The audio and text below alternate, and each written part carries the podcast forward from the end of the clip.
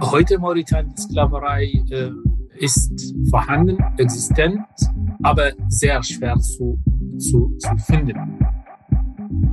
Es gab Jahre, wo wir bis zehn Fälle äh, entdeckt haben und manchmal bei einem Fall oder sowas können schon bis 15 äh, oder 20 Leute davon betroffen.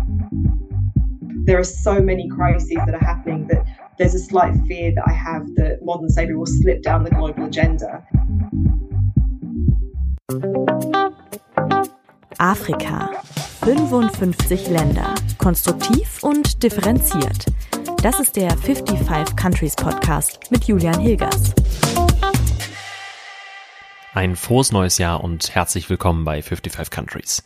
Ich freue mich sehr, dass ihr auch 2023 wieder in diesen Podcast reinhört. Und ich bin zwar eigentlich kein Fan von Neujahrsvorsätzen, aber einen für diesen Podcast hatte ich und den setze ich auch gleich um. Ab jetzt erscheint 55 Countries alle zwei Wochen, zumindest erstmal im Januar und Februar. Wenn sich der Aufwand lohnt und vielleicht noch ein paar mehr Leute hier zuhören, mich finanziell unterstützen oder sogar hier mitmachen wollen, dann kann 55 Countries vielleicht auch dauerhaft zweiwöchentlich erscheinen. Mich würde sehr freuen. Für euch heißt das, die nächste Folge erscheint dann schon am 19. Januar. Wenn ihr keine Folge verpassen wollt, dann abonniert 55 Countries doch gerne, aktiviert die kleine Glocke bei Spotify für Benachrichtigungen und folgt mir bei Instagram oder Twitter. Das Thema der heutigen Folge ist kein besonders leichtes. Es geht um Sklaverei.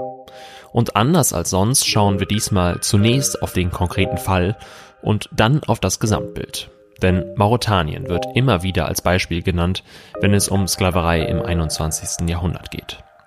Wie groß ist das Problem dort wirklich noch? Und was kann man sich unter dieser Art der Sklaverei überhaupt vorstellen?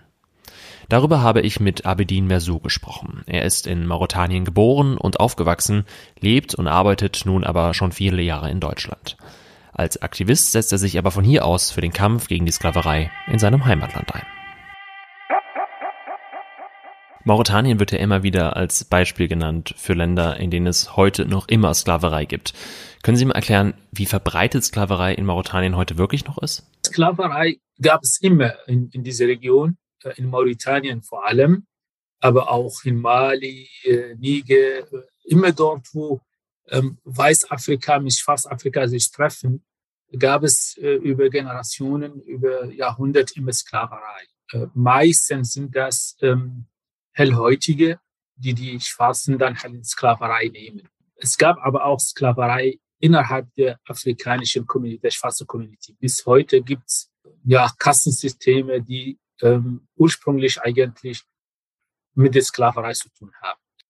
Ursprünglich, sagt Abedin Mersou, kommt die Rechtfertigung für die Sklaverei in der Region aus einer Art Missinterpretation des Islam. Demnach gehöre der Sklave zum Herrn. Einige Menschen folgen noch immer diesem Islambild und akzeptieren somit noch heute die Sklaverei.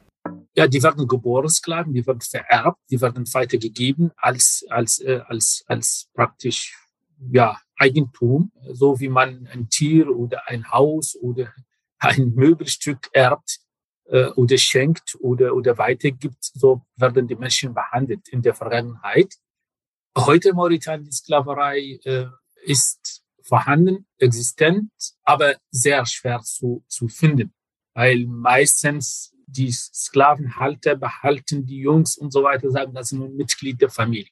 Oder ich bezahle ihn. Oder ich weiß nicht was. Die haben immer irgendeine Begründung und sagen, vor allem in Mauritanien, weil Sklaverei in Mauritanien ist in mehrere Stufen äh, über mehrere Jahre verboten. Die ist mittlerweile ein, ein, ein, ein Crime. Die sagen, Sklaverei ist verboten in Mauritanien und somit gibt es ja keine Sklaverei. Es wurden fast nie Sklavenhalter verurteilt. Ähm, es werden am Anfang erstmal, wenn so ein Fall kommt, wird erstmal die Sklaven, die Eltern und die Sklaven äh, Verteidiger, der Aktivisten, erstmal ins Gefängnis äh, gesteckt. Und der Sklavenhalter eigentlich ist selten, in, in, selten im Gefängnis. Wie sieht das Ganze denn in der Praxis aus? Also wie kann man sich das vorstellen? So wirkliche Sklavenmärkte oder ähnliches wird es ja nicht mehr geben. Also wie kommen die Sklaven dann in die Familien oder zu ihren Herren? Man findet heute Familien, die sind miteinander verbunden aufgrund der Sklaverei. Und das sind ehemalige Sklaven und Sklavenhalt. Das heißt, das wird über Generationen vererbt.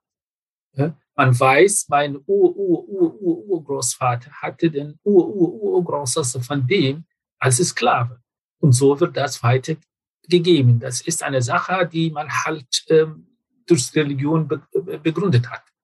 Was tun Sie denn jetzt als Aktivist, um die Sklaverei in Mauretanien zu beenden?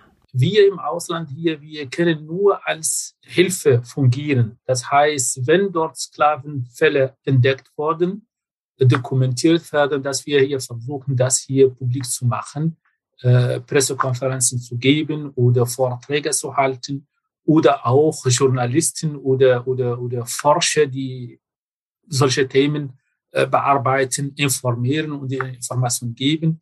Die Organisationen, die hier, die Menschenrechtsorganisationen, die im Ausland äh, äh, ähm, aktiv sind, informieren und versuchen, sie zu überzeugen, danach zu bohren und so weiter. Das sind Arbeit, die wir machen. Mauretanien hat zum ersten Mal die Sklaverei 1981 äh, verboten, offiziell. Das war aufgrund einer externen Intervention. Da gab es eine Protestaktion, die dort organisiert wurde, weil damals eine Frau öffentlich auf dem Markt, Sklavenmarkt verkauft wurde. Da haben Aktivisten protestiert, die wurden verhaftet. Aber diese Verhaftung haben internationale NGOs mitbekommen und die internationale Presse mitbekommen und dann haben sie praktisch versucht, nach Mauritanien zu schauen. So hat Mauritanien gesagt, okay, das Thema ist anscheinend woanders bekannt im Ausland, da müssen wir was machen. Und haben aber diese Verbot gemacht und nicht umgesetzt bis 2005 erstmal. Da gab es aber mittlerweile sehr viele Organisationen, die über Sklaverei äh, äh, schreiben. Es gibt sehr viele Aktivisten, die im Ausland das Thema bearbeiten. Es gibt so viele NGOs und so weiter. Und dann war Mauritanien praktisch in der, im Rahmen der UNO-Verbund äh, ähm, gezwungen, irgendwas in diese Richtung zu machen. Und so haben sie ihre Gesetze ein bisschen geändert. Kann man denn noch irgendwie sagen, wie viele Fälle von Sklaverei es in Mauretanien pro Jahr gibt? Also sind das jetzt eher zehn oder hunderte? Kann man das irgendwie einschätzen? Ist immer unterschiedlich, aber es gab Jahre, wo wir bis zehn Fälle äh, entdeckt haben und manchmal bei einem Fall oder sowas können schon bis 15 äh, oder 20 Leute davon betroffen. Manchmal ist pro Jahr nur drei Fälle oder vier Fälle, aber das ist, aber es gibt kein Jahr, wo wir keinen Fall entdeckt haben. Das sind aber nur die Fälle, die wirklich bei der Justiz bzw. der Police äh, oder Gendarmerie angezeigt werden und die wirklich äh, es schaffen, in den Medien zu kommen. Ich will damit sagen, dass die Fälle, die wir wirklich offiziell entdecken, äh, die sind nur die Spitze des Eisbergs.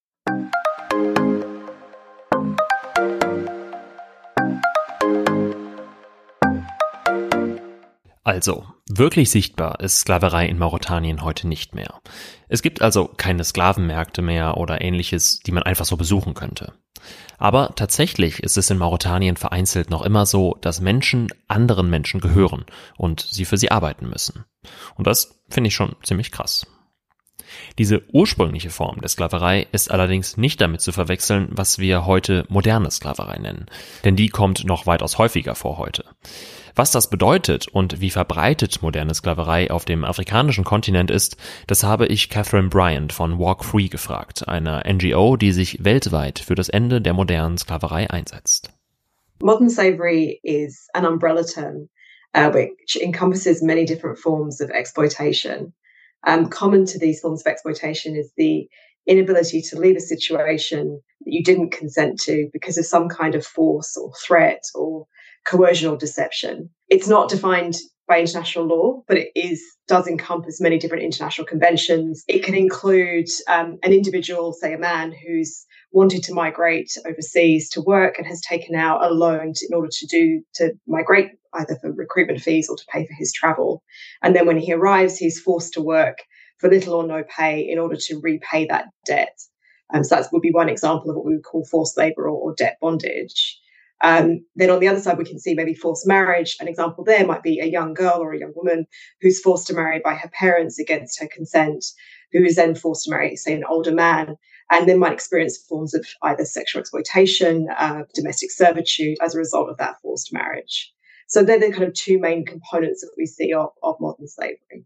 Also, kurz gefasst und übersetzt, moderne Sklaverei bedeutet, dass ein Mensch einer Situation, die er nicht zugestimmt hat, nicht entfliehen kann. Zwangsarbeit oder sexuelle Ausbeutung sind die bekanntesten Beispiele dafür.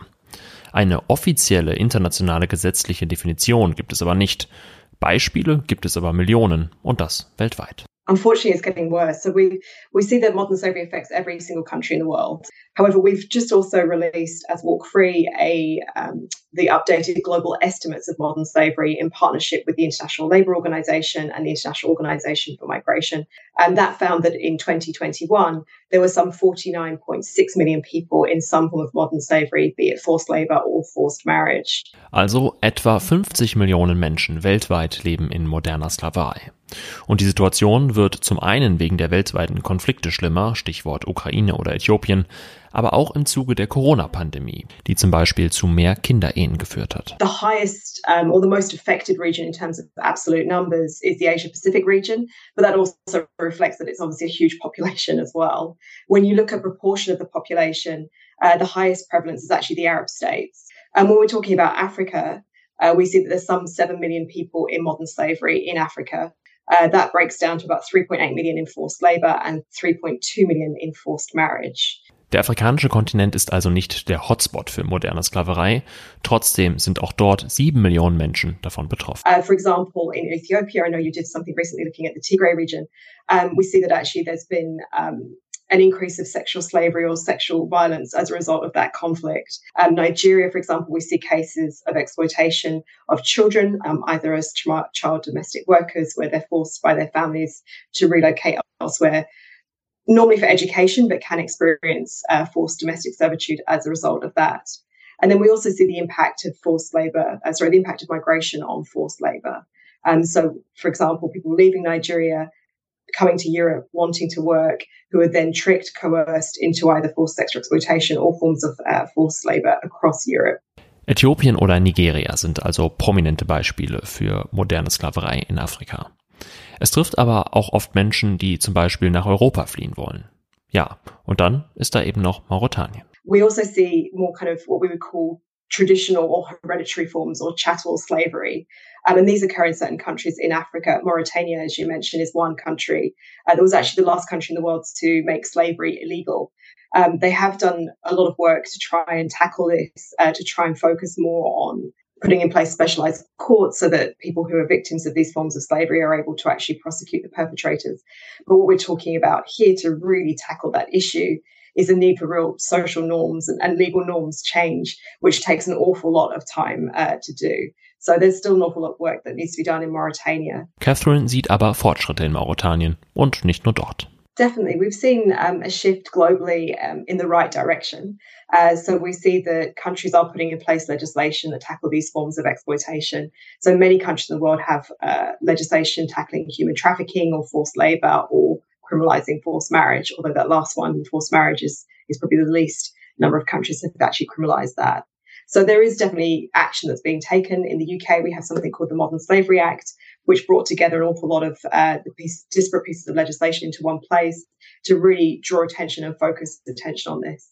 Aber auf der anderen Seite sieht Catherine auch die Gefahr, dass moderne Sklaverei angesichts anderer Krisen etwas aus dem Fokus der Öffentlichkeit gerät. What makes me slightly nervous is that the last few years, our experiences of COVID, conflict, climate change, there are so many crises that are happening that there's a slight fear that I have that modern slavery will slip down the global agenda. This is primarily a government issue. This is something that governments have responsibility to do. But there are also roles for other groups, such as business or even the role of finance.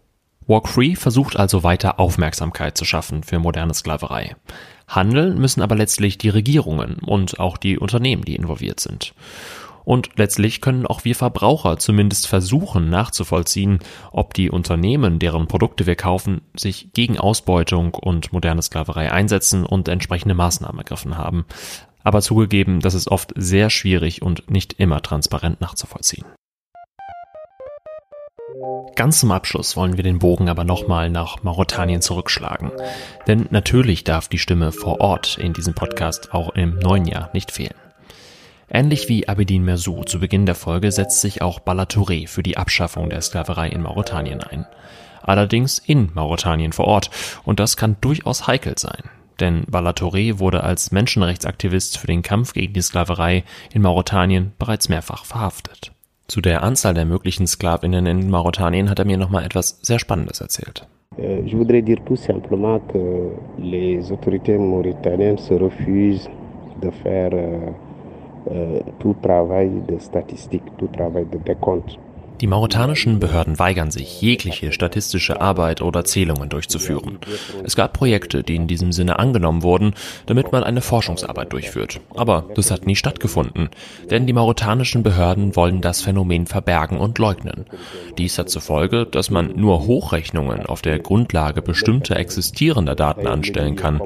Experten sprechen von 10 bis 20 Prozent der mauretanischen Bevölkerung, die sich entweder in Sklaverei befinden oder ehemalige Sklaven sind. jusqu'à 20% de la population mauritanienne se retrouve en situation d'esclavage ou, ils ont un statut d'ancien esclave. Ähnliche Zahlen hört man auch aus anderen Quellen. Mauretanien hat knapp 5 Millionen EinwohnerInnen. Heißt, laut Balatouré sind oder waren mindestens 500.000 davon SklavInnen. Die Mehrheit sollen Frauen oder Kinder sein.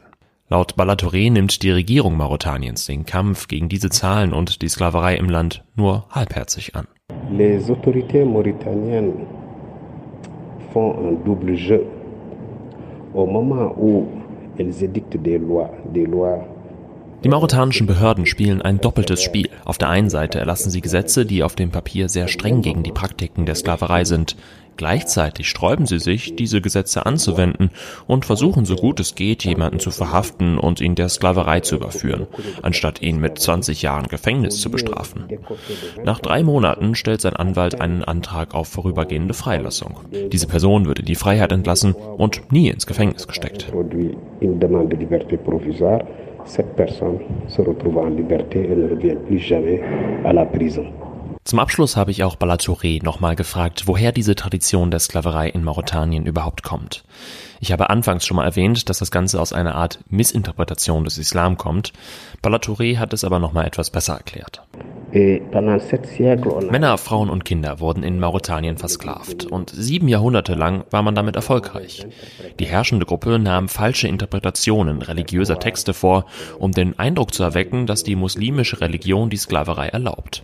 Das sollte die Sklaverei im Hinblick auf die Religion legitimieren und legalisieren, obwohl das falsch ist. Der Islam ist eine Religion der Befreiung und der Freiheit, die dem Menschen eine Würde sichert. Daher kann es nicht möglich sein, einen Menschen zu versklaven. Es ist aber eben diese Erklärung, die dazu geführt hat, dass die Sklaverei in Mauretanien fortbesteht. Diejenigen, die Sklaverei praktizieren, haben ein reines Gewissen, weil sie ihrer Meinung nach nichts Falsches tun. Und diejenigen, die unter der Sklaverei leiden, stimmen dem zu, weil sie der Meinung sind, dass dies die Realität ist. Es gibt sogar die Redewendung bei ihnen, die besagt, dass das Paradies des Sklaven unter den Füßen seines Herrn liegt. Une expression euh, chez eux qui dit que Le paradis de l'esclave est sous les pieds de son maître.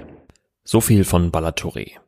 Traditionelle Sklaverei bleibt also in Mauretanien auch heute noch ein Problem.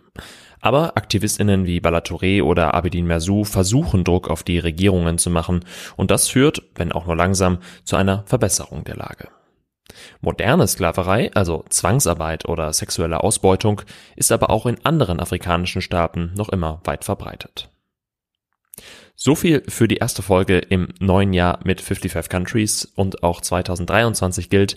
Teilt diesen Podcast sehr gerne, erzählt Freundinnen und Freunden davon, meldet euch bei mir mit Kritik und Themenvorschlägen und wenn ihr wollt, dann unterstützt 55 Countries auch gerne via Steady oder PayPal.